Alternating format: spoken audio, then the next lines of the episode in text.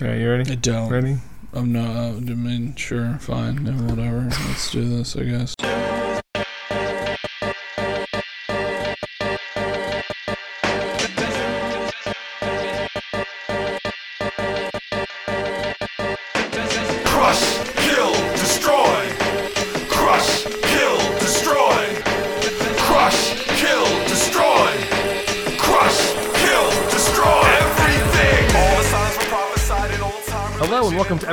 220 of the Damage Control Podcast. I'm Ryan, and when I share an ice cream and milk based frozen treat with my co host, I always gaze lovingly into, into, his eyes for a really, really long time.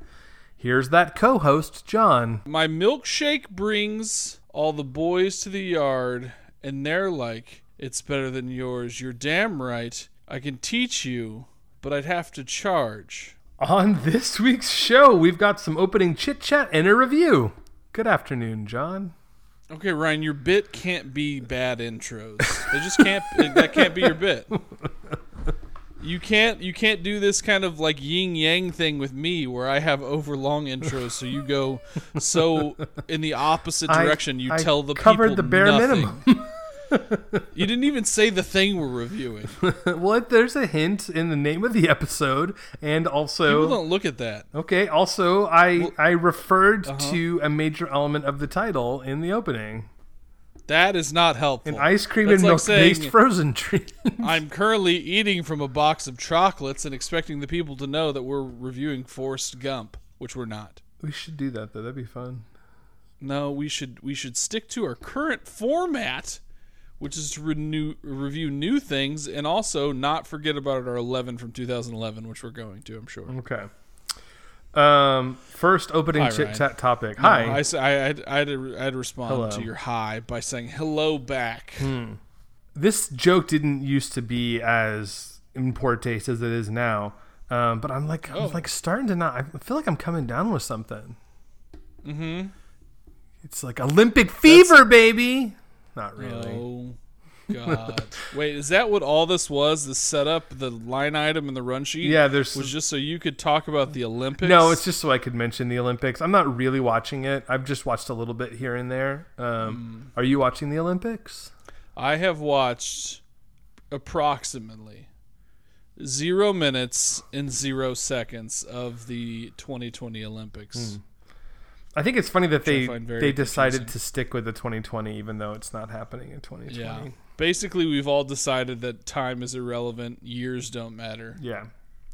Yeah. So the actual an actual question I have for you is I've been Is it about the Olympics? no. This is the next Oh. bullet on the run sheet. Um, Oh, the only thing I do know about the Olympics Mm-hmm. is that the U.S. men's basketball team lost today to the French, and you know how I feel about the that's got to be embarrassing for them. It is, yeah. It's our first loss since what, like 2004, I think, in terms of like the actual Olympic tournament. The U.S. women's national team uh, lost to the to the Swiss um, on the first The day. Swiss, they make cheese, they make clocks, they make watches. They don't play basketball. No, I'm sorry. The U.S. women's national soccer team lost to the Swiss. They don't. They do play soccer. They That's do. true. I was very confused. Okay. so my next bullet item is COVID related, and it's um, Oh. I as as you know the Delta variant makes its way across Hmm. the country, becomes the dominant form of coronavirus.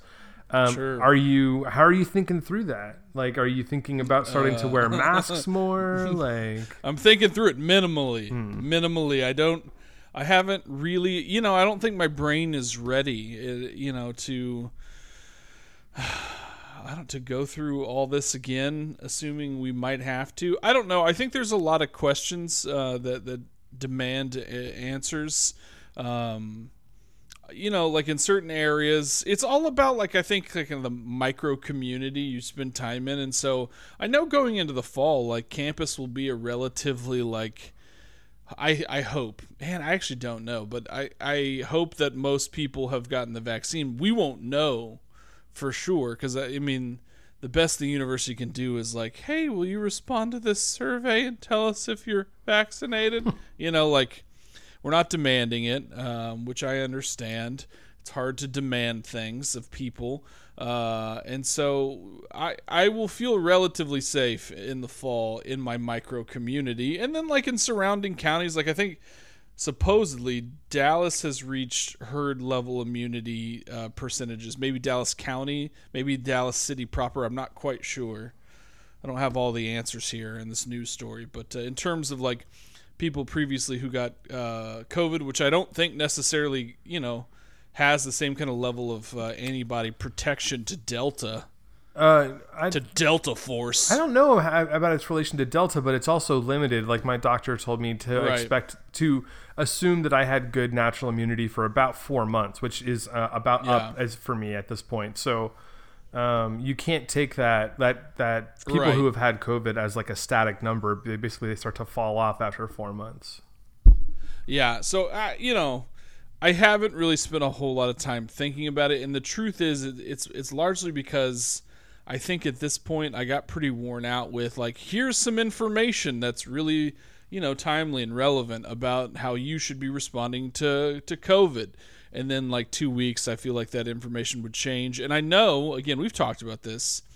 I know that in large parts that that's that's science and science takes time and information takes a while to be accurate but like it does give you kind of it gives you a case of whiplash and right now I have not done anything to like rechange my b- behavior or go back to any like previous protocols. Hmm. Like when I'm meeting with students, because I am meeting with them more in person now. If I see they're wearing a mask, I still have mine, and I'll be like, "Would you be more comfortable if I was wearing a mask? Would you prefer not to look at the lower half of my face?" I understand. That's totally, totally legitimate. But no, I haven't. I haven't really expressed any like in, internal concern about it.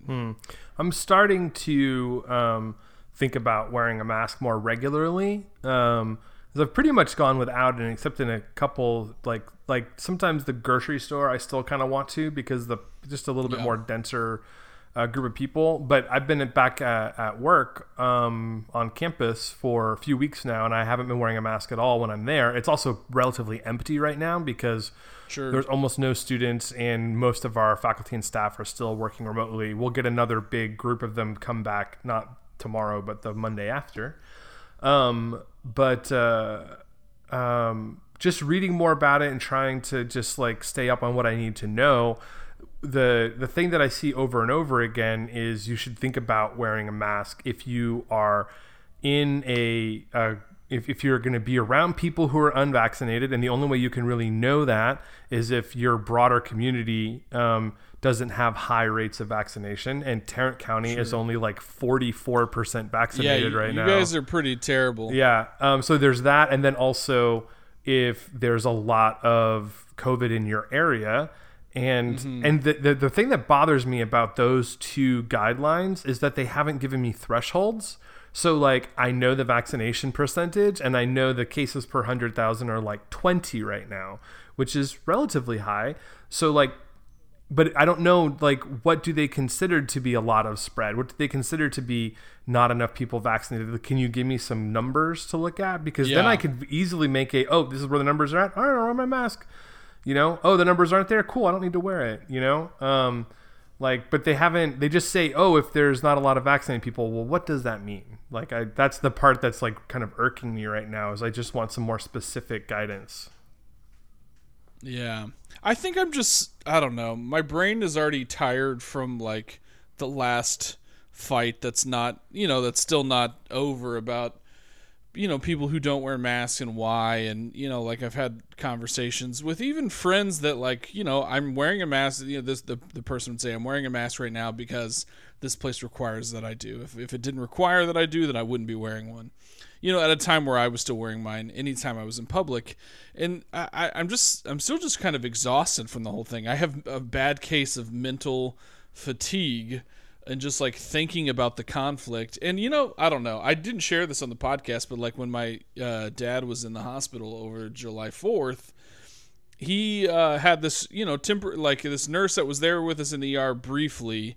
He was more of like a nurse technician guy. I don't know. He was doing some of the think he was taking blood at one point, and he ended up being the one to wheel my dad into his actual room. Uh, well, he was a Navy corpsman, you know, previously in a, in a former life, and that's why he decided to go into nursing because he had like requisite, ex- you know, background and experience and whatnot. Well, on the way up to like the to my dad's, you know, room that they were going to put him in for the night or whatever. Uh, you know, my dad has strong feelings about Dr. Anthony Fauci. They're not great. They're not great feelings, but we can skip over that. I think they were kind of talking about that, and you could tell that they had similar feelings about it. Well, then this Navy corpsman who's works in the medical community, right? Like starts sharing this. Uh, this this anecdote, this research that Fauci participated in that basically found, and I don't know remember if it was pneumonia or something, but people like the the the rate of incidence like greatly increased because of mask wearing. That was their finding. Like they're you know breathing like the sickness back into them, and so maybe the mortality rate was higher or something. I don't know. And like it took me, I had nothing to say to it in the in the moment because I'm like this is not the time for me to be like, uh, yeah, you sound like you're full of shit, buddy. Um, it took me two minutes as soon as we got settled, and I got on my phone and looked it up, and I was like, one, he misquoted even the war. I mean, I think he said it was from World War II, it was from World War One, or something, you know, or vice versa. Um, and and that's not at all what the outcome was, but it was something that had gone viral on Twitter uh, and people were sharing it, and it was completely inaccurate information. And here's this like seemingly bright, you know, nurse who served our country, and I appreciate that, sharing nonsense with my 73 year old father who's prone to nonsense. So like. I'm just I'm fatigued already, yeah. and I think I'm just not I'm just not fucking ready, man. See, listen to me, I'm getting cranky. I'm sorry. Getting fucking cranky. Well, I, that's okay. It, you're asking good questions, though. We probably do need to think about it. Yeah, I just I, the the thing I was thinking about today as I was grocery shopping and I was having my mask on and just thinking more about it, I was like, it doesn't bother me to wear this thing. Like, I don't find it all that uncomfortable, other than dealing with you know foggy glasses or whatever. Um, and so I think my position moving forward until the situation improves is just going to be that if I'm wondering if I should be wearing my mask, I'm probably just going to wear it because yeah, like it's not hard. so um, no, yeah, it's not. You know, it, it's one of those things that that's what I said. Like as soon as you know I I completed my two weeks post vaccination, I was like, I'm just gonna keep wearing this thing. But then they came out and said, you know, vaccinated people don't really have to worry about wearing this around other vaccinated people. And then we just got kind of we got kind of blasé about the whole thing and and it just occurred to me that even though I had said before like and I'm probably just going to keep wearing it I quickly abandoned it you know because even though it's not hard to wear I would still rather not wear it well yeah know? sure I mean it's more comfortable not to wear it but also just yeah. thinking about like uh, I work at a community college, which is just a different environment than university. Even when like lots of olds, e- no, lots of olds. Well, not necessarily lots. That's true, yes. Um, but even like your university, your institution, um, mm-hmm. the residential population isn't as large as a lot of other universities, right? It's still True. largely commuter school, but a community college isn't, at least mine anyway, is 100% a commuter school. Um, and so I think it's a relatively safe assumption that if 40% of the re- 44% of the residents in my area are are vaccinated that that's probably a roughly equivalent estimate of how many the percentage of people once all the students are back in my yeah. and it's a pretty that's a pretty tightly concentrated group of people um so probably when i'm in meetings with with like you know 10 people that are all on our staff and i know um, I can be relatively safe, safely assuming that they're vaccinated because I know most of these folks. Um, probably, you know, don't need the mask there, but walking around campus probably will wear one. Yeah, I just need to know when I when I when I can stop using the uh, the the sex sheet with the the hole cut out of it. Oh Oh, thank you for that. I'm kidding. I, I, have not just just to clear it up for the listeners. Hello. I have not used John. a sex sheet. Hey, Ryan. Oh, wow! You got really um, uh, you broke off there for a minute. I think maybe uh maybe maybe FaceTime audio was uh, concerned about sex sheets. Maybe maybe Tim Cook was yeah. censoring our conversation. It's possible. Um, yeah. Okay. So I have one last opening chit chat bullet. Wait, hold on, hold on. Oh. I, I got more. I got more. I just wanted to share this because I thought it was funny. But on this talking point here, uh, my friend Eric sh- uh, shared a screen grab of a tweet on Instagram from Mark Harris. I don't know who that is. I'm going to be honest. So if he's controversial, my apologies. But he said, when the first couple of seasons of Walking Dead aired, I used to complain that the show never explained how the population got so tiny. Now it was because a hundred million dumbasses. Oh, now I know it's because a hundred million dumbasses walked right up to the zombies, yelling, "I refuse to live my life in fear." Thought that's pretty good. Not bad. He's a journalist. I just googled him. Okay. Hopefully he's a reputable one. They're Yeah, not all reputable. that's true. You know. Um, Yeah. I have one more opening chit chat bullet point for you, and it's Well, the way I'm thinking about it, let's opening chit chat for like an hour and then do the review in a cool ten. You know? yeah. I mean, I'm think- not going to have a ton to say about the movie. I think we could pull that off. Yeah. Um, this is largely a rhetorical question, um, but Oh, based on my why even ask? because based on my experience last night, it's on my mind, and I'm just curious what you think. Um, when people talk through an entire movie, what do you think they're talking about? Like I don't. when you're when you're like at a movie, because I went to a movie theater last night, not Sure. to see the movie we're reviewing today, but to see a different movie. No, you almost pulled a switcheroo on me, and I was almost going to be mad, but I instead I was very accommodating. You were you were like yeah. I don't know if having a dog or something has like mellowed you out or what, but you are you've become way more mellow and less like feisty the last. I don't know. You haven't had a dog for a month, but I'd say the last month or so, all of a sudden you're much nicer to me all the time. Uh. Maybe it's yeah. There's I think there's a reason, and I think you're aware. Of I think so just, too. uh, um, Yeah. So okay, so I went to this movie theater. I saw the M- new M Night Shyamalan movie Old, and Uh-huh. there was a couple, like an older couple, that was maybe like a row or two ahead of me and to my right, and it was like across the the stairway because they were in like that smaller aisle that's on the other side of the steps sometimes in movie theaters. Um, I don't know if you know what I mean by that, but anyway, it doesn't matter. They were a distance away from me. I'll be honest. I wasn't listening to any of the setup because I realized it wasn't important to the story. it is important to the story. okay. to know that they were talking loud enough that I could hear them talking the whole movie. I could not hear what they were saying, Sure, but I could sure. hear the ch- like the chit chat that happening, Mm. even from the distance that I was at. And it Yeah. started. I mean, probably during the trailers, I guess, but I could. The opening of the movie is relatively quiet, so I could hear it from the opening of the movie, and it basically just didn't stop like the whole time. Like it just felt like they were talking the whole movie. And so what I couldn't figure out if because I've literally never done that in my life. Like if Yeah. I've talked during a movie, it might be to like ask a question or be like, "Hey, I'm going to get some more popcorn. Do you want some Twizzlers?" Or something. Yeah. It was a very it'll be like a very brief thing. I or just to lean over and say, "Why don't you dig a little deeper in that popcorn oh, bucket?" God, I just can't imagine the only other the only scenario where I have talked through a whole movie is when I've had like people over and I've had bad movie night and the whole point is to like make sarcastic comments throughout the whole movie.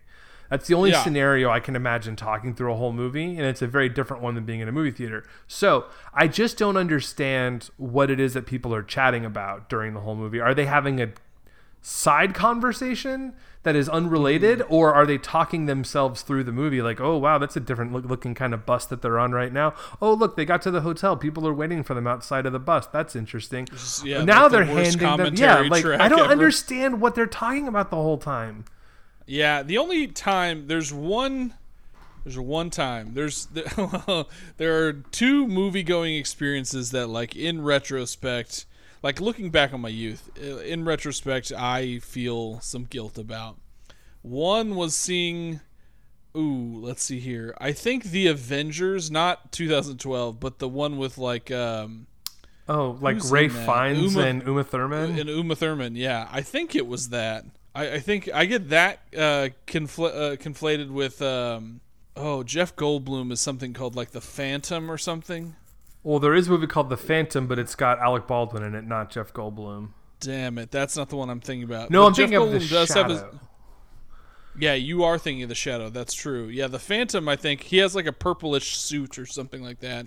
I get those confused. I don't know which one it was, but the I mean, none of the details matter here. The point is, is I like I mugged out hard with my girlfriend at the time, and I was like, I don't know, eighth or ninth grade. So it was just like she. We didn't live in the same town.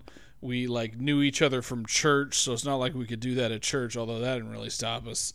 So it's like, hey, let's meet up and go see a movie. It doesn't really matter the movie because all I'm gonna do is like try to find excuses to stick my tongue down your mouth. Um, I feel bad about that one because there was definitely someone sitting like next to us, you know. So just like that poor guy got. Ah, ah, stop it. Hey, hey, I Sorry. don't know if you know this, but like a really bad idea of podcasting is to play other things. It was an accident. Usually my speakers are muted. I was trying to look up the movie you're talking about, and auto an ad least- auto played. At least it wasn't porn. That would have been really embarrassing. That would have been really embarrassing. Yeah. Uh, anyway, so that's a that's a moment I regret. Did you figure it out? Which one I'm talking about? Uh, no. Or is this one of those cases where it's like that? Uh, what's that whole? Th- what's it The called? You- you've Mandela about- effect. Yeah. Did I just Mandela effect? I'll look it up later. I think you did because I go- both Googled it, and there's a movie called Phantoms, but Jeff Goldblum's not in it. It's got uh, Ben Affleck in it, and it came out in 1998. You would have been a, like a horny teenager in 1998. That definitely is the right timeline. Anyway, I'll figure it out. It's not important. What's important is that I feel bad about what I did, okay? And then fast forward really just like a year or two, and there was a girl that I liked who was in the grade uh, below me. So I think I was a junior. She may have been a sophomore. I think that's right. And uh, me, her, and one of her friends were going to meet up and go see The Perfect Storm. Okay, Okay? that's a great And- movie. for- when you're- that's not a romantic movie at all. That's not a. No, and so I proceeded to Mystery Science Theater uh, the crap out of it, and I have never been funnier in my life. And that was at a time where my humor was very unrefined. So um, I just kept a commentary track going, and I killed. And I've, it won me a lot of points. It also set the bar way too high because I was never that funny again, and nothing really ever happened between us. Wow. So I it could be you know it could have been that it could have been making jokes. Did they look like they were laughing at each other's comments though? No, and I also like I don't know, maybe this is a bad stereotype, but I don't they were like a couple that were like at least in their 50s, if not a little older. Mm-hmm, I just wouldn't imagine a couple in their 50s making sarcastic comments No. through a whole movie. I mean, No, maybe it's I mean, probably not. maybe me in my 50s I would, but I don't know. I just don't I just don't Yeah. see it. Yeah, I don't they were just whispering uh, away the you whole know, time. When that happens, I think something that I do consider is that like one of the the person not talking because there's usually only one person talking. I feel like the other person is likely on one of the worst dates of their life is what I'm thinking. And so I want them to shut up, yes, but I also feel very bad for the other person who's not talking. Yeah, it's a good point. I guess I don't know that they were both talking. I just know that there was talking making its way Yeah. over to me. Yeah, and we've talked about this. We talk about movie theater behavior all the time, but like uh, you know, it's been a dormant topic because we haven't really been to the theater much. But now that we're going back, it'll be important to see if people um, can respect the experience again. Like you know, we had uh, this whole like slate of events, bad uh, bad behavior issues at sporting events. You know, as we started let fans back in, of people you know throwing stuff when they shouldn't or getting in you know getting into it with players more so than it felt like before. And maybe now we're going to see more bad behavior at the movie theater. Maybe I can. Uh, I'll uh, have an update for you about um, sporting events next week because I'm going to a Texas Rangers game next Saturday. Oh, I would say cool. That sounds great, but uh, I hope you enjoy just the the scenery, the new ballpark. Maybe get you some good food. I know for a fact you won't enjoy the product on the field. I think they've lost 11 straight, Oh, so enjoy. you know, but I don't really. I'm not invested enough in them as a team to really care if they win or lose. I just enjoy like watching a baseball game. That's just fun to me. Um, and also, I haven't been to the new the new ballpark, so Yeah, that'll be fun. Me neither. You're going, but you're going before me. Why didn't you invite me?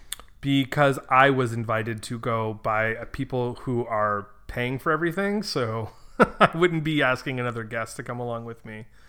Who who's who invited you? Is people we know Uh, that I might Stacy's folks. do I know? Oh yeah, I can't be there for that. Sorry. I can't meet Stacy at the same time I'm meeting her parents. That would be uncomfortable.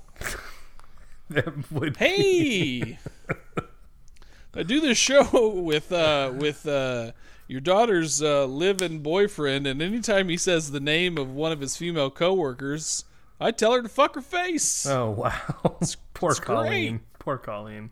I didn't say her name. You brought it up. Mhm. All right. Well, that's all I have for opening chit chat. You, I saw I had you so didn't- much more. You didn't bother to put anything on the run sheet, so I don't. Ryan, do men still wear cologne? Is cologne has it gone the Uh, way of the dodo? I think some men do. I don't wear cologne. I don't like it. Okay. I like. I Just my like- natural musk is fine.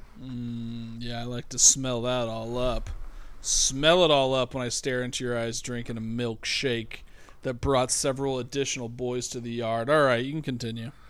Okay.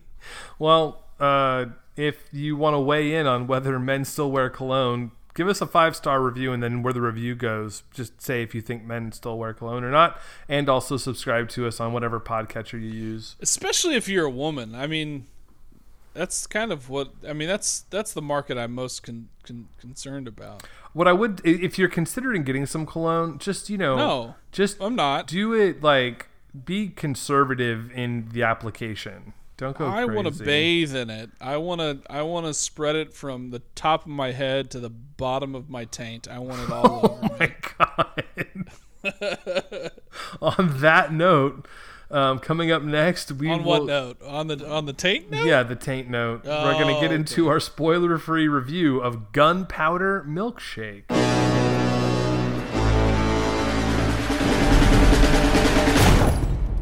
I need to exchange some books. Come. Scarlett's kid. How is your mother? I haven't seen her in 15 years. Mom! Let's get you into a good book. You'll need a Jane Austen. A Virginia Woolf. And an Agatha Christie. For reading.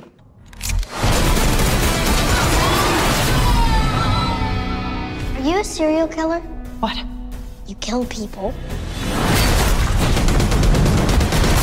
Yes. and you've killed more than one. That is serial. It's more complicated than that. Okay, that was from the trailer for Gunpowder Milkshake. We're still laughing about taints, everybody.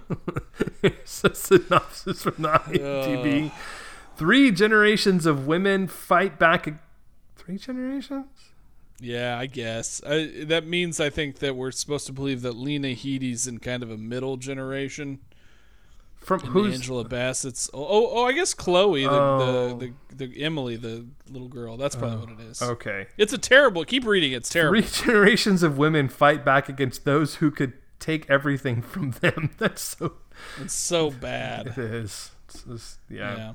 Uh, written by man, I should have researched this. Yeah, I you started giving me hell on the run sheet because you were bored, and I was like, dude, I was gonna look it up and try to help you with pronunciation, but then you were being a dick, and I decided not to. Written by Navit Papashudo, Papashadu, Papa, Papushado, Papa shot, Papa's on chair. Papushado, and Ehud Lavski, um, and directed by um, Navit Papashudo, Shado, whatever, starring um, Karen. This is a minefield. This one, Karen Gillan, Lena Headey, Chloe Coleman, Lena Headey, whatever. Chloe Coleman, Paul Giamatti, um, heart emoji, Carla Gugino, heart emoji, as it is Oh my on god, the I love sheet. her so much. Angela Bassett, Michelle Yeoh, Michael Smiley, and Jack Ben Bendetta Ben Bendira. Uh, da- goodness, David Burnell and Ivan Kaye. And then, do you want to do? There's a familiar face, and I don't remember who this person played in the movie. He's the the father of the the murdered son of the rival crew. Oh, okay, all right. yeah, yeah, he's the real husky voiced Englishman. Yeah, Ralph Ineson. Um, yeah, Ralph Ineson. Uh, you know, of course, this movie's packed with familiar faces. Some so very lovely, like Carla Gugino. God, I have a crush on her. Okay, uh, and she is just like a fine wine, my friend. COVID had nothing on her. I don't know what that means. Um, anyway, Ralph Ineson, eh, he, uh, eh, you know, this always comes back to how a person is familiar to me. Uh, he has been in a lot. He's actually a pretty successful character actor. He was in, I think, um several of the Harry Potter installments, and so you know, I think most people would recognize him. But you have to go all the way back to the year 2001 through 2003.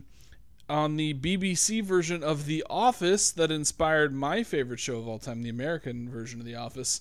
Uh, he was Chris Finch, which is kind of the correlate to uh, Todd Packer. Oh right. Yeah, Finchy, Finchy. So anyway, that uh, was fun to see. He looks basically the same, but he, you know, he's not a disgusting creep in this. Hmm. He's just kind of normal. Right. Well, he's but he's a bad guy. Yeah, he's brooding. Yeah.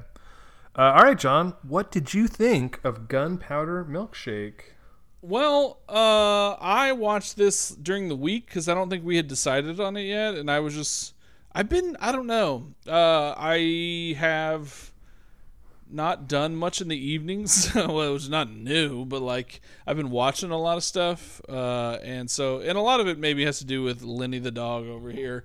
You know, the the right time to take her for a, a W A L K. I don't want to say it she's right behind me. Um, and so we do it later in the evening when it's cooled off a bit, and if we do it, because you know sometimes I'm lazy, but um, you know I'm filling the time in just watching random stuff. I've been watching some true crime lately, and that's weird. That's Oh. not normal for me. Yeah, that's the deviation for you. Yeah, there was. I just wrapped up this really interesting docu series on Netflix. Both were on Netflix. One I'm forgetting the name of. It has to do with like a, a murdered French woman in a small Irish town. Oh, I watched that. That was good. Okay. Yeah, I thought that was good. And then there was this other one that was really fascinating. Uh, again, these always come down to moments in history that somehow like completely eluded me.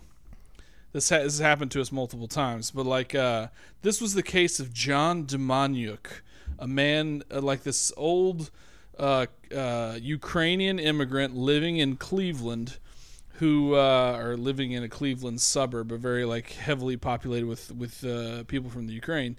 Um, and then the U.S. started investigating him and uh, had some evidence, uh, can't call it sufficient evidence, that he was actually Ivan the Terrible at a concentration camp, an extermination camp in uh, Poland called Treblinka.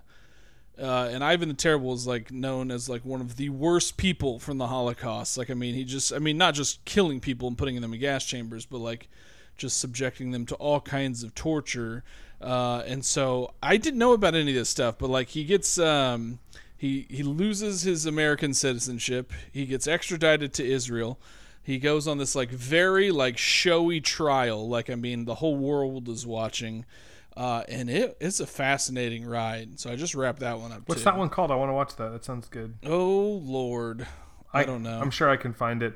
I'm in the middle. I'm sure you can, too. I'm in the middle of watching one that I don't know the name of because it's in Portuguese, and so Oh. I the title is like the name of the woman, and her name is like El- Eliza or Elise or something. Um, but it's about this. Liza.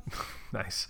It's about this Mm-hmm. woman who um, uh, is in is on furlough from prison, which I guess is a thing they do in Brazil. Um, Mm-hmm. Oh. She um, uh, murdered her husband and dismembered his body. Um, Hmm. And she is participating in the documentary to sort of tell her side of the story. and it is fascinating. Yeah. It is really, really interesting. The only complaint I have is that if you just hit play on Netflix, it will play an English dubbed version, which I'm against English dubbed stuff in general, but for a documentary seems really weird because then you have something that is full of people who are the actual people, but you're listening to actors, and I don't think that's cool at all. So I like went through and like changed it to Portuguese and yeah. I did English subtitles. Um, but Yeah. uh, anyway, it's I've got like one episode left, and I think it's really, really interesting. Hmm, cool. Yeah, I feel like we're doing like a little mini version of the damage control- control roundup. Mm-hmm. It's exciting. But uh, I also watched. Uh, there's this docu series that's not true crime, but it's uh, like how to be a tyrant. Oh, and it's basically yeah. like. Uh, you know, like giving you step by step instructions, like the the perfect playbook for becoming a dictator by like focusing each episode on different dictators throughout history, starting with you know the chief among them, uh, Adolf Hitler, uh, and they you know they'll, they'll bring up other examples from other dictators throughout history during each episode, but uh, the primary focus is on one person, and it's narrated by Mr. Peter Dinklage, who does a great job. So I've been watching all kinds of stuff. So I got to this early, this gunpowder milkshake that we're actually reviewing. Uh, and so I tried to watch it again today, but I just I wasn't in the mood, so I just kind of mostly fast forwarded through it just to make sure I remembered what happened. But um, I enjoyed this. It's not great though, and so I I'm not going to be able to just kind of like you know wholeheartedly recommend it. I think they're they're they're doing some cool stuff. Uh, in a sense, you'll you'll probably say this too, but it's definitely cribbing from some very popular properties. John Wick probably being the most obvious. But here's the funny thing: I watched this, I where I watched the trailer and I was like, "Oh, well, this is this is obviously based on a comic book," and I'm like, "Well, it's a comic book I'm I'm not familiar with. I've never heard it, but that title."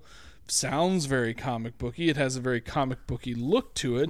So, you know, if I watch it early, I can do something I haven't done in so long, which is like go back and like actually look at the source material and read the original graphic novel or whatever. Ryan, this is not based on a comic book at all. I was very confused to find that out. Because it definitely has that appearance. Um, I will also say at times the writing is like so kind of like awkwardly stilted in a way that makes it seem like it's just pulled from a page of you know of um, speech bubbles because there are times where like the dialogue doesn't flow whatsoever and it feels sometimes the the writing feels very corny for example there Paul Giamatti's character is is the serious like head of this like uh, mercenary group. Well, I, I don't. They, there's not enough explanation to know what it is. That's a, a problem inherent in the movie. But there's a group called the Firm. And I think they represent the patriarchy, but we can get to that later. Um, Oh, I thought they were like a, a small Memphis law firm that it turns out that they um, that they represent the mob. Isn't that isn't that Oh. what the firm is? is that a joke? There's a movie called The Firm. It's based on a John Grisham Oh, novel. Yeah. Tom okay. Cruise joins a small Yeah, Memphis Tom law Cruise. firm, and then it turns out that they're mafia lawyers.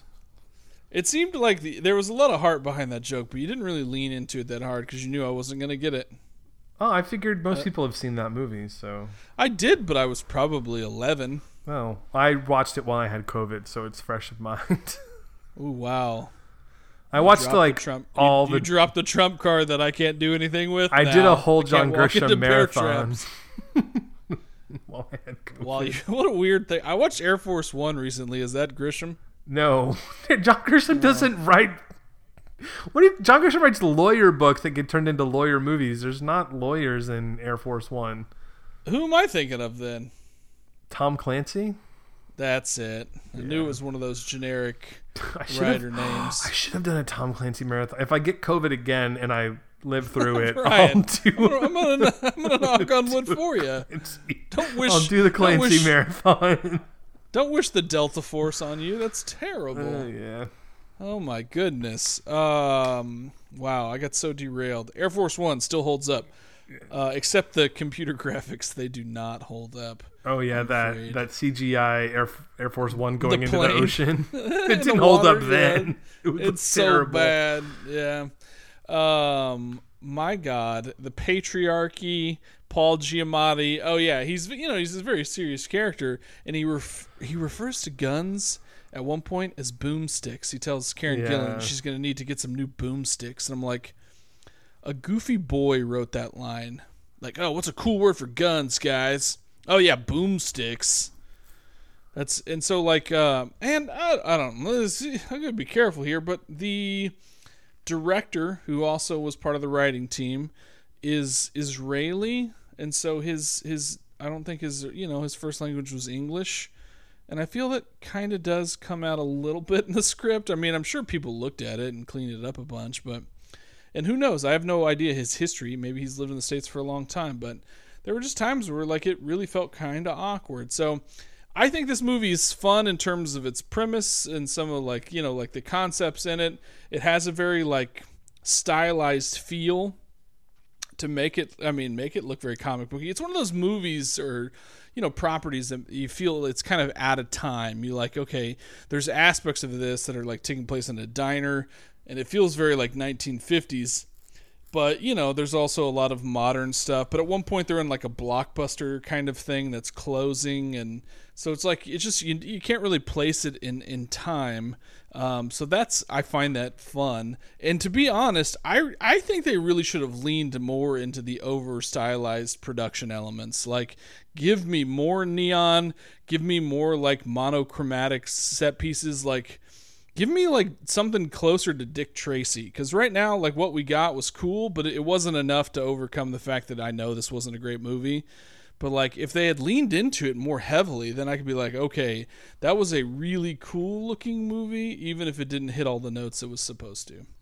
You know? And Yeah. so I feel like they, they didn't kind of lean in like they should have with that but um there's some fun stuff happening here and like there's some action uh, sequences that are fun to watch some fight scenes maybe some that are over long we like that word um, but you know all that really matters ryan is the answer to one question okay Okay. and that question is is carla gugino in this movie the answer is yes so this movie's great Okay. F- five stars. High high recommend. Wow. Would do again. Okay. Um no, I mean she's she's good. She's good. She's great in it, but um I really do think she might be like the high water mark in terms of the acting and I'm not just saying that because I think Carla Gugino's great. I just I think she's she's got a great moment where some some real emotional resonance that I enjoy, but I mean the story's pretty thin and you know, like there's supposed to be some emotional connections between characters that doesn't feel quite like it delivers because there's so much missing from it. Um, but for what it was, a quick little, uh, quick little jaunt on Netflix. Although it's like two hours long, so it's not a short movie. Uh, I still enjoyed it. I think I don't want to tip your hand, but you gave it two and a half out of five stars, and I think that's right. That seems fair. That seems fair to say. I enjoy this to some extent, but you know, I know it's not for everybody. Okay. Um, yeah, I would not say that I enjoyed it. Like two and a half stars is the highest I could probably give a movie, and also still not like it. Do you know what I mean? Yeah. Because there is like there's a basic level of like technical craftsmanship on display. Um, and like there's some elements that are cool. Like you mentioned, there's some action set pieces that may or may not be too long, but are interesting and maybe a little. Yeah. fun. Like there's a fight that takes place in a bowling alley. There's that's great. a fight that takes place in a doctor's office that has an interesting twist on it. Like there's some Mm-hmm. interesting sequences that had my attention, but the Yeah. the the story is very lacking. I actually thought all the acting was bad, which leads me to believe that it's a directing problem. Okay. um like I thought it was a, a uh, also possibly a script. it's also problem. a script problem. Yeah, like Yeah. all of the performances felt really wooden to me. Like it just it didn't feel like anyone was I actually need you to be careful with saying all of them. Are you saying all of them? all of them yeah like it was like there was a conscious choice being made um to uh um like bleed all warmth out of the movie to bleed all like actual humanity out of the movie and just Oh, have okay. people like behave i don't know almost like like I almost said robots, but robots isn't quite right. Almost, but almost like puppets or dolls or something. Just like things that are sort of lifeless, but they're there to sort of recite the dialogue that they've been asked to do in a very like stilted, like like I don't know. It just was weird. Like that's why I say I think it's a directing problem because they all sort of just had this artificiality to it. And that's the other thing is the whole movie to me felt very artificial and very like um it's just it, it really heavily borrows from John Wick. It also Yeah. really heavily borrows from Kill Bill to the point where like it's basically just a marriage between John Wick and Kill Bill and it doesn't have much of its own to bring to the table. Like the Books. It has books. I mean, I guess, but I mean, the books are really just other like they're just a stand-in for things that are happening in the John Wick movies, you know. Yeah. Um, and the you know the, the other thing about at least the first John Wick movie that made it so so interesting, um, and this is also true of some John Wick clones that I've seen. Like nobody has this as well, where like there's okay so if you've seen john wick you know that there's the world that everybody lives in and then there's like this sort of underworld where there's a whole society of like assassins or whatever, and they have their own Yeah. money and they have their own hotel, and it's like you sort of discover this. Um, that's one of the joys of John Wick is that like, oh, what is this? This is so interesting. Why is there this hotel Right. and they have these gold coins and like all that stuff? But like, especially that first John Wick movie still exists in the world that you and I live in. Um, Eventually, like in the sequels, it's almost like everyone in the world is an assassin. It's like almost like there doesn't really seem to be anybody else in the world that isn't like Yeah. killer or part of this network. Um, but at least Boban Marjanovic. Anyway, continue. yeah, but at least in this first in that first movie, like he goes to a gas station and there's just like people gas station people there and he goes to like wherever and there's just regular people around. This Yeah. this movie, like there isn't one place they go that No. not part of this like network of assassins and killers or whatever. Um, and there's a lot of artifice that like it just does, I don't even know why it's there. Like like the library it I, I I you don't get the sense that that library actually serves library patrons and is also where you can go get your guns it just seems like a place people go to get guns and so therefore Right. why is it a library Yeah, and that comes from a lack of information, right? Like we get a little bit of background explanation in the early, like in the first scene or second scene of the movie where they're in the diner. It's a flashback or whatever to when she's younger, and it's like you could tell from she, you know, when her mom's saying that she's going to leave, that she wants to go live at the library with the aunts, you know, and it's like, oh, okay, that, that's something, you know. There, there maybe this is like uh, you know, it was a safe haven or whatever, but we get such little information that you can't really identify much. Yeah. No, it's just yeah. Um so it's it's borrowing that element, the element of like, you know, the all the network underground assassin stuff. Also and then for Kill Bill, it's got the sort of like the it's all women angle. There's the uh, fighting the patriarchy angle. Um, and then for both of them, the sort of longer extended fight sequences that are very stylized. Um, and it, it and it has certain sequences that feel right out of John Wick and certain sequences that feel right out of Kill Bill. Like that bowling alley fight sequence looks so much like the Crazy 88 fight sequence in terms of the stylized colors and um, the um, silhouettes and stuff like that. Um, so it's just like I don't know, like I didn't feel like it was really bringing all that new to the table. It just felt like it was borrowing really heavily from these other two things that do what it's trying to do much better. Um, Yeah. and so it, when you when you take that, that like it doesn't really seem to be doing much original, and it also doesn't have a particularly interesting story that I felt connected to, and the performances are this really weird stylized stilted thing, and so I'm not connecting to any of those. I was just kind of like bored, you know, like I didn't Okay. I didn't hate it, but I was just like this is only marginally keeping my attention. Um, this should be better. Like I should like this more because some cool things are happening on screen, and like Karen Gillan is doing some really fun fighting, and it looks like she's Yeah. doing a lot of it herself. Like I don't know how much she trained and did this stuff, but there's a lot of stuff where like it's a a wide shot, you can see her whole f- body and face, so, so sure looks like she really participated in this stuff. And like I'm I'm down to see Michelle Yeoh in anything. Like and she's you know. I know her best from Crouching Tiger, Hidden Dragon, and she's badass in that movie and does some great fighting.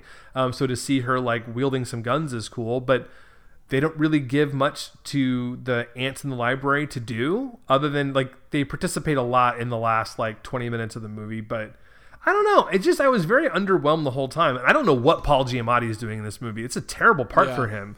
Like he barely has anything to do. I wonder if it was like written a little bit more robust.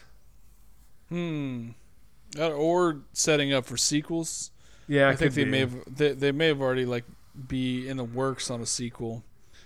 And who knows? Maybe like now that they've kind of introduced the world, maybe they can flesh it out a little bit more.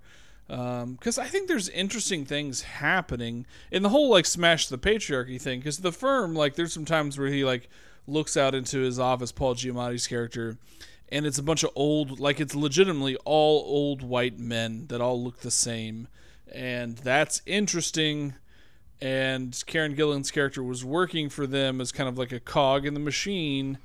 So let's do something cool with that. Uh, but then, you know, like we've been talking. I mean, because what did we just review? What did, like literally last week? What was it? Oh, Black Widow. Black Widow, like, right, we- I was like, I had to think about it. Um, but you know, we talk about like this this movie that has a lot of uh, female characters, and it's got a female director, and it's interesting to see the decisions they make with that. Uh, in this case, we have a largely female cast, and the whole idea, and one of the major themes here, I think, is you know like this kind of female empowerment thing or whatever. But we have a very like you know overtly masculine, glorified violence movie with a male director, and I wonder if we would have gotten something more interesting had we had like a, a Patty Jenkins type or something. Yeah. You know, obviously not Patty Jenkins because she's like big time or whatever, but you know something an up and coming female director would have been cool. Yeah, no, for sure.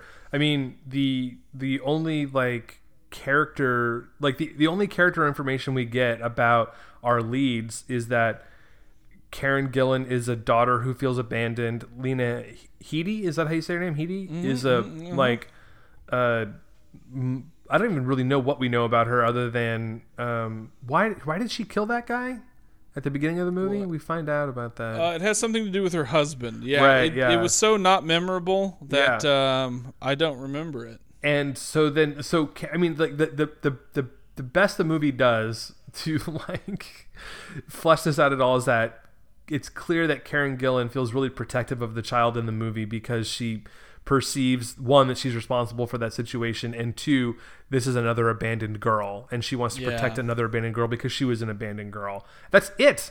That's like that's all you get. Like there's nothing else. Right. so like okay cool you're gonna have this movie where the women are like fighting up against the men and there's some dialogue that's like really heavy handed about that. Cool girl power but like what i don't even know if this movie would pass the bechdel test. You know what i mean? Like um it's just yeah it's just it, it felt very like a, is that like a cheese sauce? What is that? Oh, the Bechdel test is this thing that this uh, scholar, I believe her name is, or maybe it's she's a journalist, I can't remember, but her name is, I believe, Alison Bechdel, and Okay. uh, basically it's a barometer for, uh, I mean, it's and it's certainly not perfect, but it's like a barometer for how, um, like sexist or misogynist a movie mi- might be. Um, um, and so the idea is like, is there more than one female character um, that has a name? More than one female character that has a name. Two, yes. do those characters ever share a scene together? Um, Yes. And three, do they talk about anything besides another man? Yes. Do they? Is there a scene where they have a conversation that isn't about a, um, about men? Yeah, I'm pretty sure. And also, I mean, not that this gives it extra cred in the the, the feminist category necessarily, but like, I got the feeling that uh, Carla Gugino's character and Michelle Yeoh's character were like partners romantically. Oh, well, that's not part of the Bechdel test. Um, And it's probably extra textual.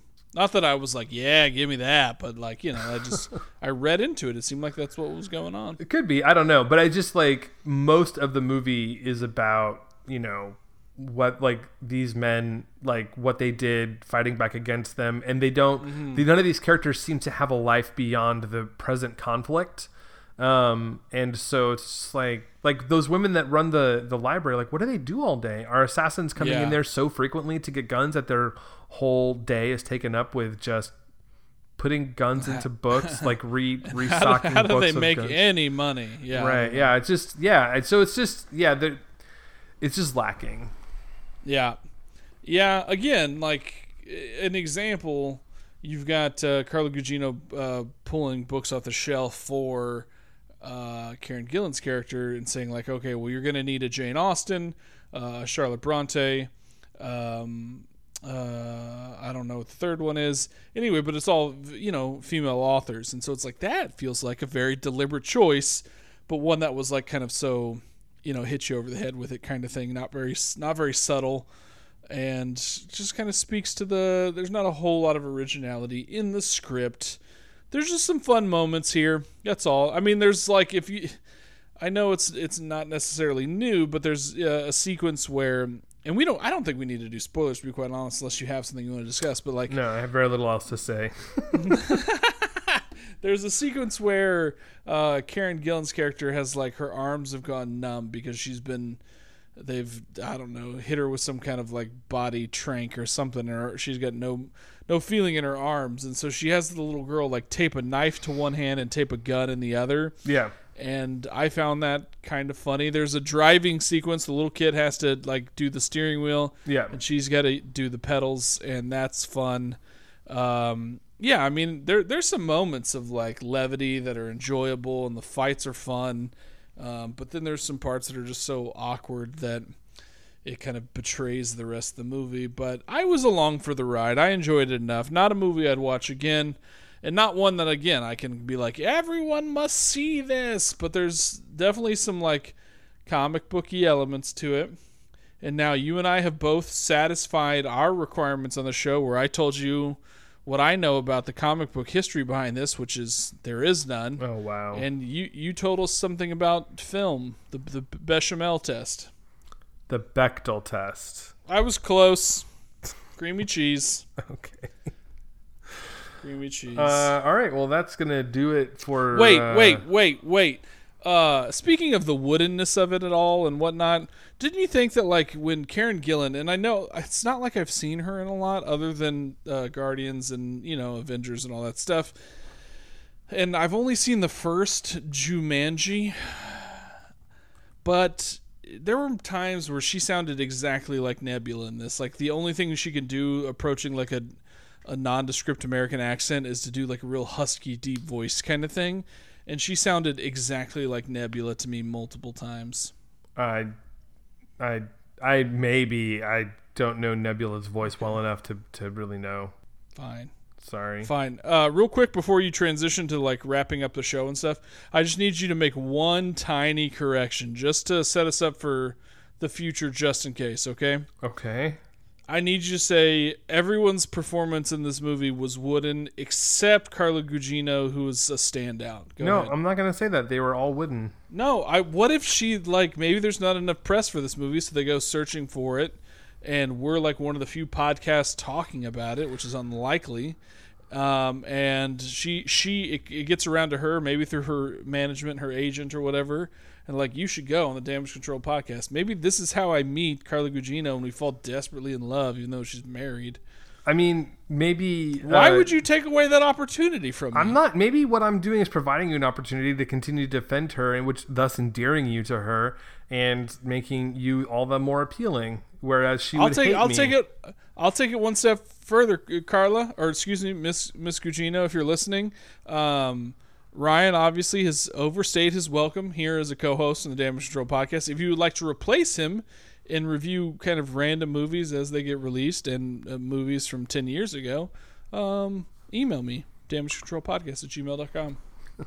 If she does indeed join the show, you should try to convince her to do a commentary track for Son-in-Law. I would. I would listen to you two talk about that movie. Oh, yeah, no doubt. That would be so much fun. I just love son-in-law. me too. Yeah. All right, that'll do it for this episode of the Damage Control Podcast. Stay tuned for another episode of the Damage Control Podcast, our review of something, perhaps Jungle Cruise, Stillwater, or The Green Knight. Um, I can tell you for sure, John, that I'm definitely seeing Jungle Cruise next week. Um, If I can sneak in Stillwater or The Green Knight, I suspect I would have more to say about either of those two, but I don't know if I'll be able to see two movies next week. Um, Okay. Yeah. I mean, I am much more drawn to Stillwater, I think, of the three, just because it's Matt Damon. and I love Matt Damon. Yeah. Although he is from Oklahoma, and I kind of hate Oklahoma, but I think I could get over that for the movie. But uh, yeah, we'll figure it out. will. Uh, we, we're on kind of a weird thing because that's my week. Well, So this I've was my week, and I didn't get to pick, so. You did pick. I gave you choices.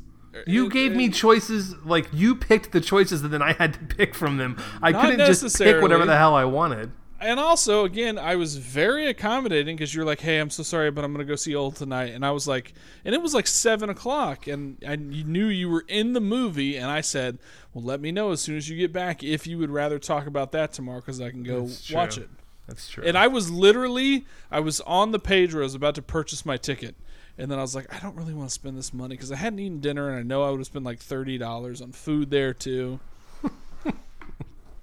anyway. wow. Okay. Uh, our opening theme song is Kaiju by Tribe One. You can check him out on Twitter at Tribe11. That's Tribe O N E W O N. And you can listen to his music at tribe1.bandcamp.com. And with some final thoughts, here's John.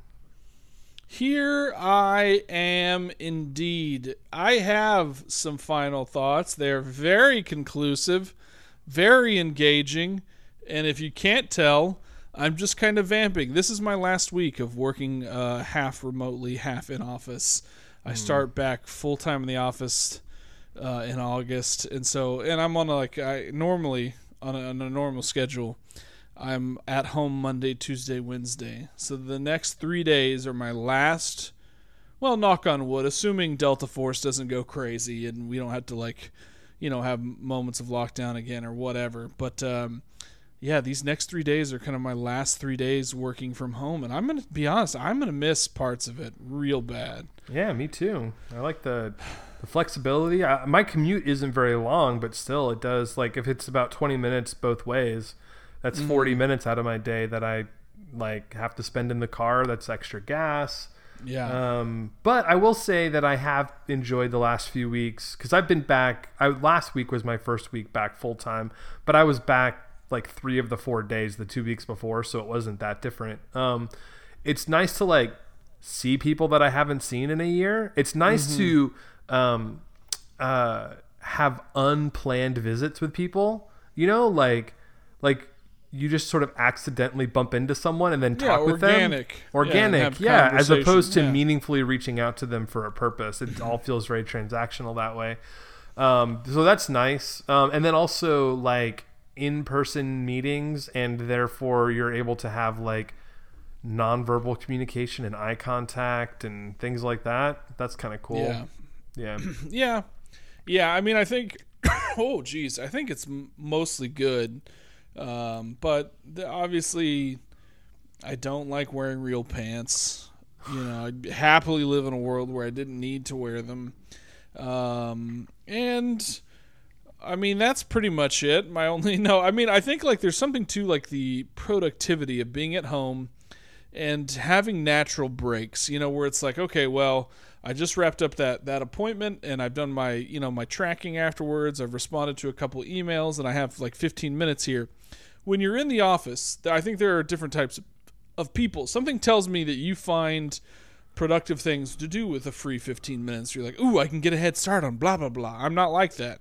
So I'm like, "Oh, 15 minutes. Yeah, I'm going to see what's on cnn.com or check out BuzzFeed." No, I have or- I have like uh, I have those things. I actually think those things are really good for us. Like I read uh, the Atlantic and slashfilm.com like every day. So if I have a spare 15 minutes, I'll like open up a few tabs on one of those just to see Yeah. like, oh, here's some interesting stories I want to look at. And I might not Okay. I have them open throughout the day and I'll kind of come back to them as I have a few minutes here or there. Or like like I told you a few weeks ago I've been playing the New York Times spelling bee app. Spelling bee game, I mean.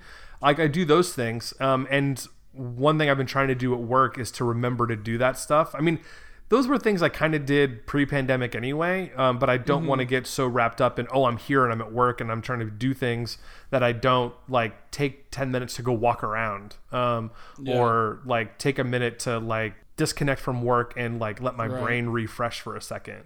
Yeah. Well, one of the nice options of being able to do that at home is like I'm going to put on some laundry or I'm going to take out my trash or Yeah. put some dishes in the dishwasher. So, like in terms of life productivity, that that that definitely helps being able to have that. One thing I will say though is like on days when I have absolutely nothing going on, I feel much less guilty when I'm in the office because at least I'm in the office. Yeah. I'm on hand should people need me. If I have nothing going on and I'm at home and it's just like I am not you know like what is what is my value why am i even here Yeah. i'm nothing i'm no one i deserve nothing good in this world outro After the earth-shattering conclusion. Once justice has served one at the last possible moment, the world's again saved from the very brink of destruction. We'll be here to pick up the pieces. He's John. I'm Ryan. This has been the Damage Control Podcast. Thanks for listening. Game over, man. It's game over. Top of the head to the bottom of the taint. i'm in kind of rare form right now i don't know what's going on Oh my goodness.